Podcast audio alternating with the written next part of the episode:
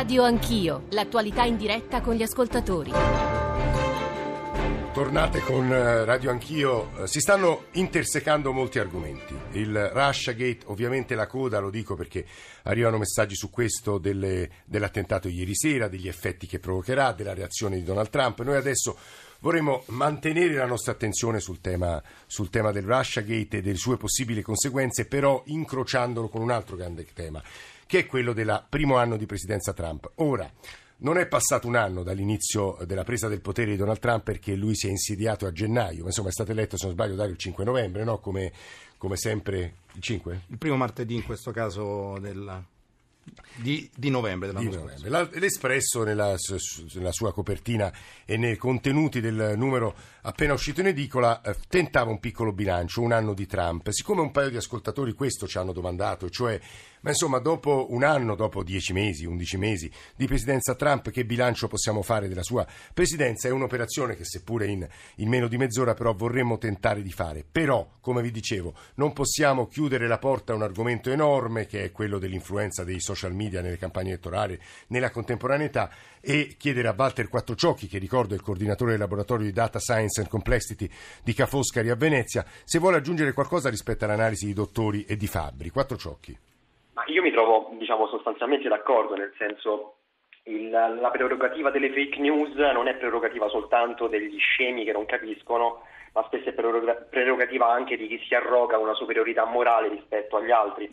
Lo stesso atteggiamento che sta prendendo in Italia in maniera più piccola la questione vaccinazioni in qualche modo va in quella direzione, cioè si sta proponendo un, un approccio scientifico autoritario che è esattamente antitetico alla scienza, cioè proporre la scienza senza capire la scienza, cioè sono cose molto, sono cortocircuiti molto pericolosi e il- diciamo in qualche modo l'idea che eh, questa, i social alla fine l'effetto reale dei social è quello che tendono a polarizzare fortissimamente l'opinione Esattamente, pubblica. questo è molto interessante secondo me. Questo lo ribadisca per chi ci sta ascoltando, Quattrociocchi. Tendono a polarizzare?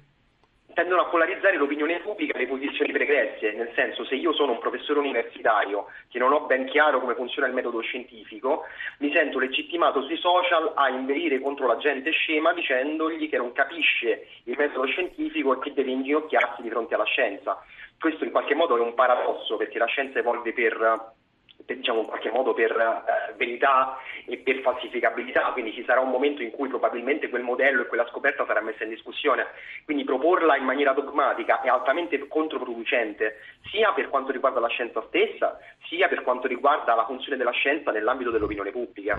Spesso le persone cercano informazioni, cercano risposte e bisognerebbe imparare un pochino a comunicare meglio, al di là delle polarizzazioni. No, è sacrosanto quello che ci sta dicendo Walter Quattrociocchi. Eh, prima di eh, andare da eh, Vera Scerbakova e poi dal professor Drissen e da Dario Fabbri, eh, volevamo sentire Sergio da Napoli che ci ha mandato un lunghissimo WhatsApp, Sergio, Eh, certo, Eh, certo. molto articolato. Guardi, Eh, sia più guardi, breve del WhatsApp se buongiorno. Eh. so- so- sono più breve del WhatsApp. Guardi, eh, bisogna ricordare. Che poi il suo simbolo è una bandiera catalana o sbaglio? Certamente, è la bandiera catalana perché vede è, un- è proprio diciamo, l'espressione del rifiuto dello status quo che molti mi dispiace diciamo, quando sento dei professori universitari, voglio dire, eh, abituati e eh, allevati al eh, cortigianesimo più spinto, eh?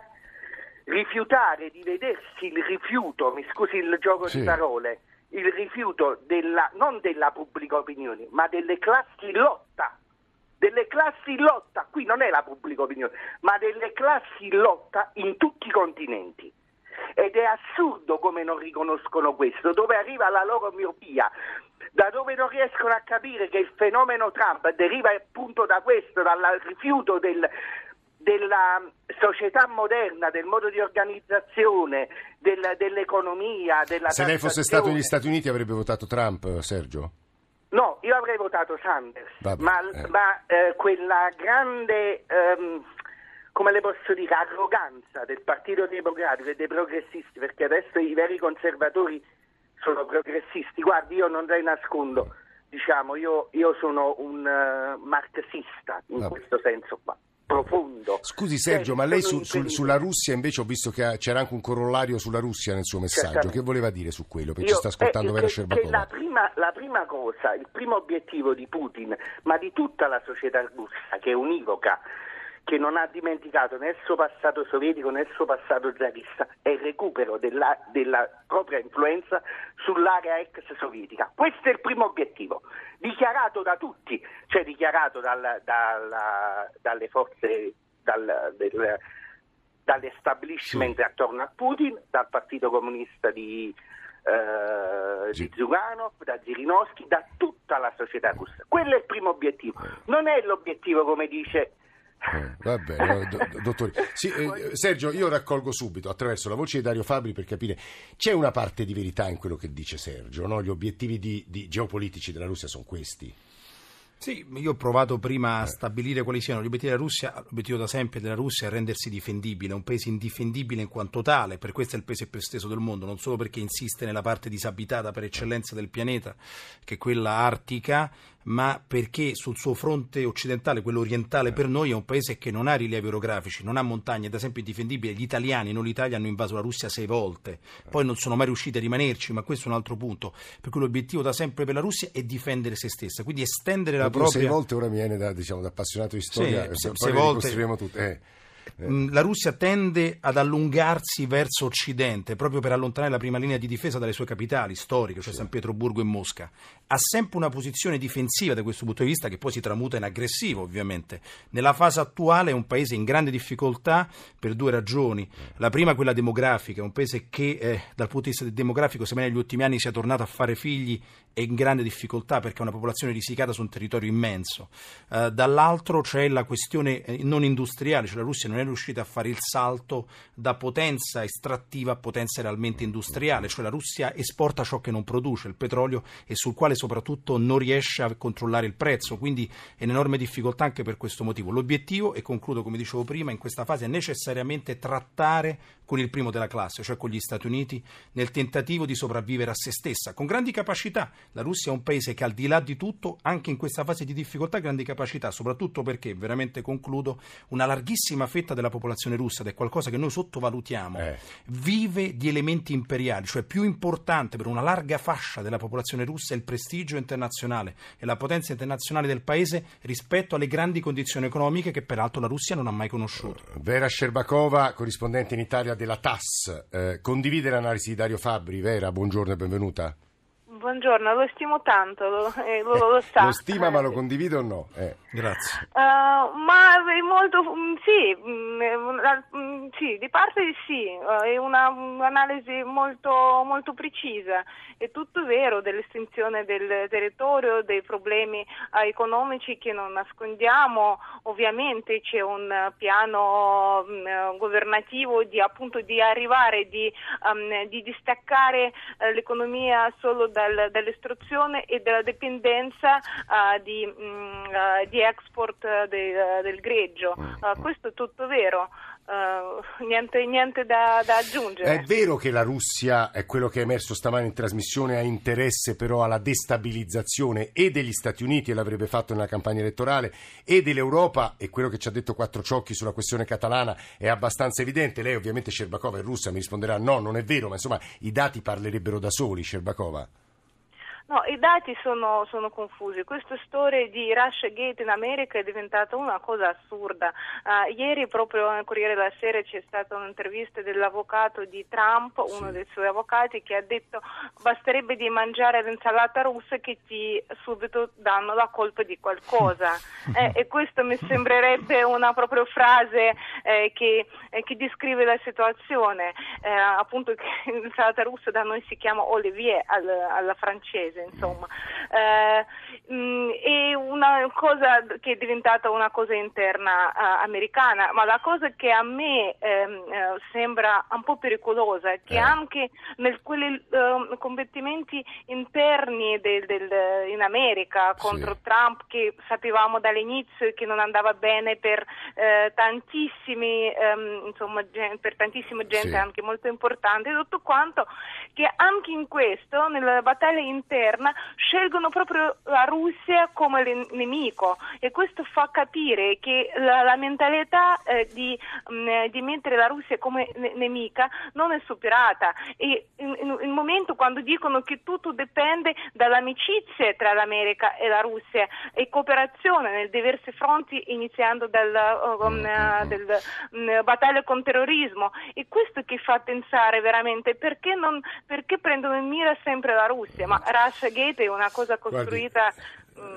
assurda. Ma Sherbakova, eh, eh, Vera Sherbakova, corrispondente della TAS, sto per tornare al professor Drissen che ci deve portare sull'ultimo capitolo che vorremmo affrontare stamane, però Dario Fabri volevi aggiungere qualcosa rispetto alle parole della Sherbakova? No, sono, sono d'accordo, è vero, la Russia è, è peraltro il villano per eccellenza, mi riferisco agli Stati Uniti perché è un paese che gioca, come dicevo in questo momento, su piani asimmetrici con gli Stati Uniti perché non dispone della stessa potenza che aveva l'Unione Sovietica e quindi non può giocare in maniera del tutto simmetrica, ma gli americani tendono a comprenderlo con facilità perché ha un'ambizione, un'impostazione imperiale simile a quella, a quella americana. E ripeto, è il villano per eccellenza perché nella pedagogia nazionale americana è indicato ormai da decenni come il nemico. Eh, quindi spiegare oggi, ad esempio, nel caso in cui Trump, in maniera più o meno dolosa, intendiamo, intendiamoci, volesse aprire vuole farlo alla Russia, eh, spiegare alla popolazione americana che la Russia non è più il nemico non è semplicissimo, proprio perché ci sono stati decenni di pedagogia nazionale improntati nell'altro senso, sebbene dobbiamo essere anche onesti da questo punto di vista, ci sono ormai larghi strati della popolazione americana, larghi forse troppo, ma alcuni strati legati soprattutto alla destra alternativa, eccetera, eccetera, come viene chiamata la alt-right, come viene chiamata negli Stati Uniti, che hanno una simpatia nei confronti della Russia, ma una simpatia, e concludo, per l'uomo forte, eh, eh cioè per la verticale del potere di cui dispone Putin, che il presidente americano non ha. Il presidente americano è un signore che ha pochi poteri reali, se non in caso di guerra. Putin ne ha molti. Eh, qualche ascoltatore ci dice, per favore pronunciate Russia Gate, altrimenti molti non capiscono. Va bene. Eh, Michael Drissen è tornato con noi, insegna scienze politiche alla John Cabot University. Professor Drissen, di nuovo, buongiorno. Grazie per essere tornato con noi. Io tenterei, se vuole aggiungere ovviamente qualcosa rispetto alla conversazione che ha ascoltato sinora, è benvenuto. Però gli ascoltatori ci avevano chiesto a un certo punto, ma insomma è possibile un primissimo bilancio della presidenza Trump? So che è cosa complicata, ma tentiamolo. Professor Drissen. Sì, eh, sì, sì, sì, ma è un grosso compito. Eh, io aggiungerei solo eh, rispetto a questa conversazione sulla Russia Gate che eh, credo che anche qui nel bilancio, cioè, eh, questa, la, come andrà a finire questa Russia Gate sarà eh, centrale di qualunque reso conto di, del primo anno di Trump e suo, suo maniera di ricambiare, uh, riquadrare i rapporti geopolitici. Scusi Cristian, allora glielo chiedo seccamente, ma a suo avviso Trump rischia su questa vicenda? Su questa vicenda io eh, sì, credo di sì, credo che ancora, io credo che è ancora troppo presto per capire se lui eh, va a finire in impeachment. Non, non, per me non è ancora chiaro se lui è al punto, soprattutto se eh, i senatori repubblicani, perché dobbiamo ricordare per, per, per, per fare lui a uscire bisogna avere 66 uh, eh, senatori sì. che decidono uh, contro lui e non credo che siamo ancora lì. Eh, però rischia eh, e queste nuove uh, rivelazioni sono importanti. Direi se torno da lei fra 5 secondi, eh, Dario rischia Trump? Difficile dirlo, secondo me, almeno per il momento no, in assenza di prove eh, ancora più forti di queste, cioè prove che, lo, prove che lo riguardino direttamente no. Mi spiego per due ragioni. La prima perché in questo scontro interno fra l'amministrazione Trump e quello che Trump chiama lo Stato profondo, che non sono nient'altro che gli apparati che gestiscono la politica estera e di intelligence degli Stati Uniti, l'obiettivo reale dello Stato profondo è influenzare Trump, ma non perché lo Stato profondo sia cattivo, perché teme le posizioni di Trump, cioè le considera controproducenti per gli interessi americani. Per influenzarlo non vuol dire farlo cadere, peraltro questo creerebbe un voto difficilmente spiegabile. La seconda ragione è che l'impeachment, come il professor Drissen sa molto bene, è una questione eminentemente politica, quindi dipenderebbe dal Partito Repubblicano in ultima istanza se i repubblicani decidessero, ma dovremmo arrivarci all'impeachment, che Trump è diventato tossico per le loro eh, ehm, chance di rielezione, perché questo conta, allora voterebbero anche per l'impeachment, ma al momento, almeno a mio avviso, siamo molto lontani. Riorientare le posizioni di Trump, che in questo primo anno si sono espresse, cioè Trump Trump si è dimostrato, l'espresso usa un'espressione un po' aggressiva, quel tirannosauro che ci aspettavamo, ha confermato tutte quelle previsioni. Professor Drissen. Eh, sì, sì, è un dinosauro. Un tirannosauro, non un dinosauro. eh, I non- non dinosauri sono vegetariani. dinosauro- Eh. Un, un dinosauro è molto più forte forse che, che Trump sembra. però. Eh, io credo che, eh, boh, eh, nella mia opinione, Trump ha fatto, eh, ha fatto chiaro su politica in maniera che n- non aspettavo io. Io credevo che lui eh, non era chiaro quando era letto esattamente cos'era su politica perché non, era, eh, non, non aveva ben espresso, non aveva una storia politica. Ma adesso dopo un anno inizia a vedere una certa coerenza nella sua politica che è anti-internazionale, che, è, che prova di- di- di sollevare un, elettora- eh, un elettorato eh, di, di maggioranza di bianchi eh, che gioca con, un po' con il razzismo, ma soprattutto con la sovranità degli Stati Uniti. Qui ha una coerenza che continua Una coerenza, sta dicendo una coerenza, sì, sì, una coerenza che continua su tutta su politica e credo che molti di noi non a- a- aspettavamo, pensavamo che era più eh, flessibile o eh, non ideologizzata, ma ha, ha un'idea eh, o almeno ha di, è circondato di persone con un'idea che è abbastanza chiara su questi punti. Mm. È il professor Drisser che sta parlando, e le agenzie hanno appena battuto una notizia che arriva dalla Tunisia, un sospetto islamista è stato arrestato dopo aver ferito, ferito due eh, poliziotti vicino al Parlamento di Tunisi.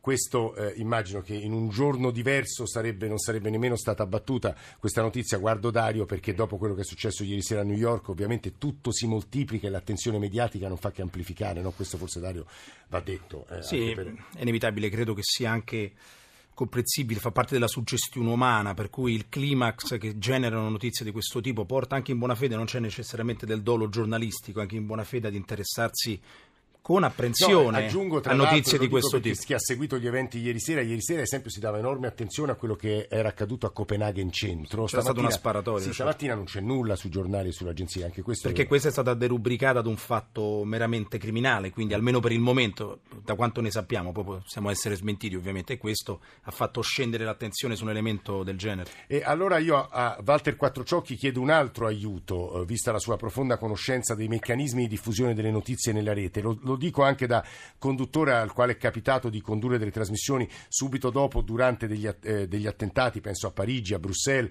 eh, a Monaco di Baviera. La gestione e la difficoltà di gestire la eh, folla di notizie, tweet, post durante quei momenti è davvero complicata, Quattrociocchi. Questo diciamolo anche per chi fruisce di quelle informazioni.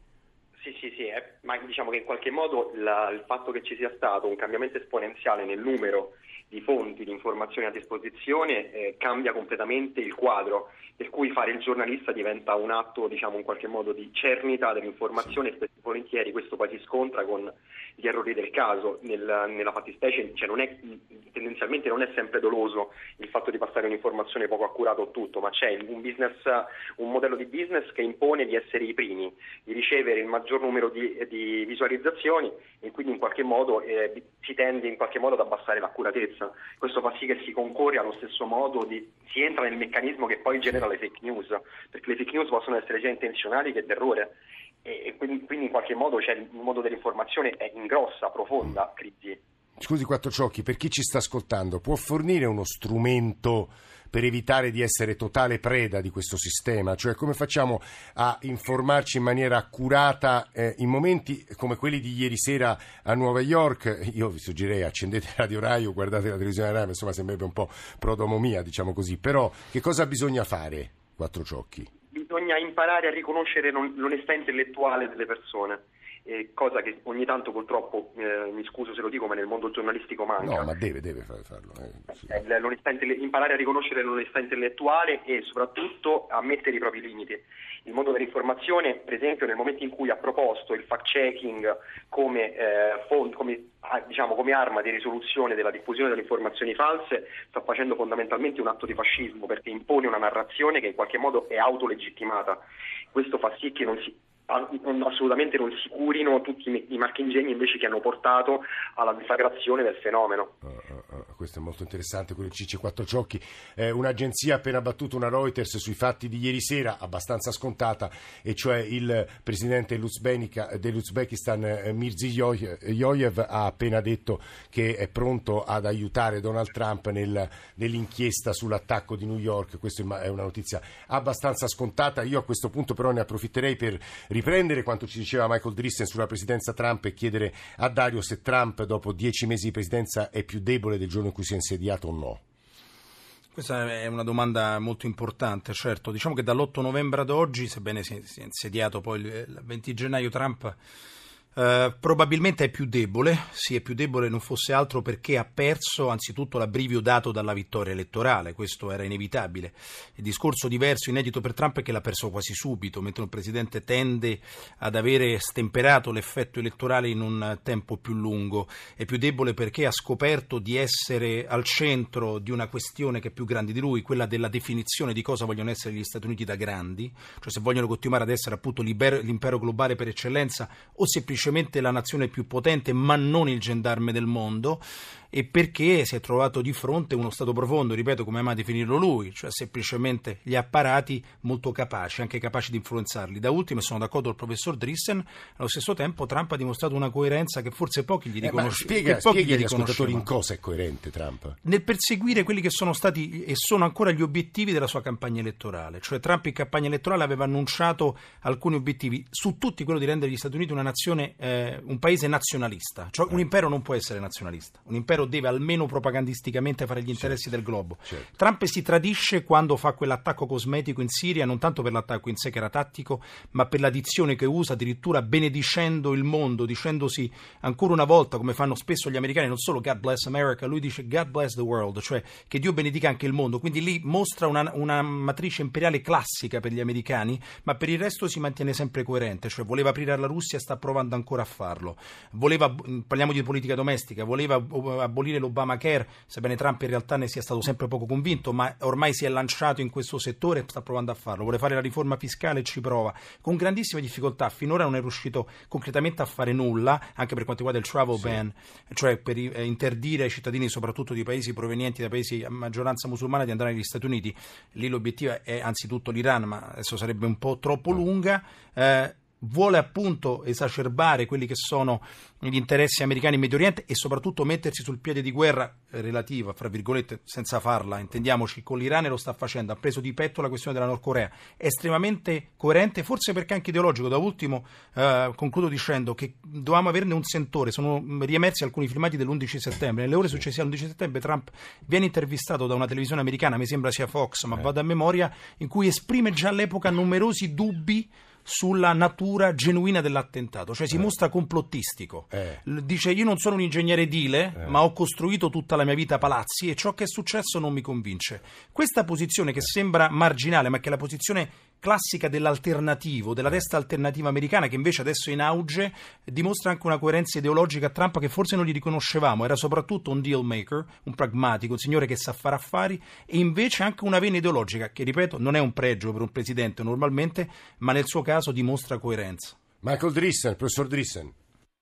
Sì, sono d'accordo, mi trovo molto d'accordo eh. e, e, la cosa che è molto interessante è che mh, nonostante l'uscita di vari, eh, eh compreso Bannon e, uh, e, Flynn, che pensavamo che erano dei veri, veri ideologi nella, nel suo gabinetto, continuano ad avere questa coerenza, quindi è, è, è veramente, adesso vediamo che questa è vera. Ma ad esempio coerenza in politica economica è protezionista come sì, lui sì, aveva promesso di essere? Sì, eh. sì, sì, nella geopolitica uh, soprattutto, ma anche eh, nel domestica. Se, su questione di essere più deboli, um, io credo che è più debole, uh, però dobbiamo ancora vedere. E una delle cose, segni che non è più debole, è che candidati uh, che sono un po' come Trump uh, stanno vincendo nelle uh, prime campagne elettorali nel sud. Quindi bisogna aspettare l'anno prossimo per vedere il vero peso, il vero sostegno che c'è ancora per Trump. Quindi eh, bisogna vedere questo. Manca, Io, sì. No, no, credo che è più debole ma anche più, eh, più pericoloso in, in, questo momento perché uno, un presidente indebolito così e come dobbiamo vedere che, come reagirà a questo nuovo tentato a New York però soprattutto questa, questa è la domanda che ci siamo posti sin da stamattina alle 6 con 6 su Radio 1 ma anche nella notte nelle trasmissioni di ieri sera come reagirà Trump. Sinora ci siamo limitati adesso è notte negli Stati Uniti ma insomma ci siamo limitati a quei due tweet che abbiamo abbondantemente commentato. Una domanda mancano due minuti. Vera Sherbakova visto da occhi russi lei non rappresenta ovviamente tutta la Russia è la corrispondente qui in Italia della TAS ma vista da occhi russi la figura di Donald Trump Sherbakova? Ma um, Interessante, Eh, interessante, molto, molto insolito, eh, veramente un, come un, un romanzo. Eh, ripeto, c'entra poco con la Russia e mm, voglio ribadire una cosa che noi non sta- stacchiamo di, di ripetere sempre che noi siamo aperti alla collaborazione, eh, che noi non facciamo nessun... indagine, nessun attacco a Trump o a qualcuno negli Stati Uniti, tutto quello proviene da- da- dalla parte loro. Insomma, noi siamo come La osservatori. parte loro chi sarebbe la parte loro? Loro chi sarebbero? Eh, le, le americani, le americani che nel loro, nel loro litigi, nel loro, nel, loro, um, nel loro mondo insomma, vivono. Noi siamo come osservatori. Ripeto che eh, non, non facciamo, non Sì, facciamo beh, noi le, le vero, indagini. Oddio, oddio, eh, guardo Dario, Viviamo osserva- come un osservatori romanzo. partecipanti, diciamo così. Dario, eh. Certo, Viviamo osservatori- come un Eh, romanzo. vabbè, eh, Dario. Però credo, quello che voglio dire Vera, è che comunque gli americani hanno, eh, perdono, i russi hanno un potere di influenza relativo nelle vicende domestiche americane, in questo senso osservatori, ed è assolutamente vero, credo sia eh, molto sovradimensionato il potere di influenza che può avere una nazione come la Russia su dinamiche interne agli Stati Uniti. Dario Fabbri, grazie davvero per essere venuto qui nei nostri studi. Grazie a voi. Di Radio Anch'io, di Radio 1, qui a Saxa Rubra, Walter Quattrociocchi, Michael Drissen, Vera Sherbakova. Grazie davvero a tutti. Noi siamo in chiusura, in, in console stamane Fernando Conti, Alessandro Rosi, Claudio Magnaterra e Stefano Siani alla Radiovisione, poi la redazione di Radio Anch'io, eh, Nicola Amadori, Alessandro Forlani, Francesco Graziani, Francesco Mincone, Alberto Agnello, Valentina Galli, Adamarri, Adamarra, Cristina Pini, Mauro Convertito in regia. Adesso c'è il GR1 delle 10, poi eh, la rassegna stampa di Lauro e Sabelli Fioretti senza titolo. Noi torniamo domattina alle sette e mezzo. Gli ascoltatori ci dicono parlate anche di questioni interne, dovevamo farlo stamane, ma poi c'è stato l'attentato di ieri sera a New York e probabilmente domani torneremo a parlare di economia, politica, lavoro e società italiana. Non vi preoccupate. Ci sentiamo domattina, grazie davvero a tutti per l'ascolto.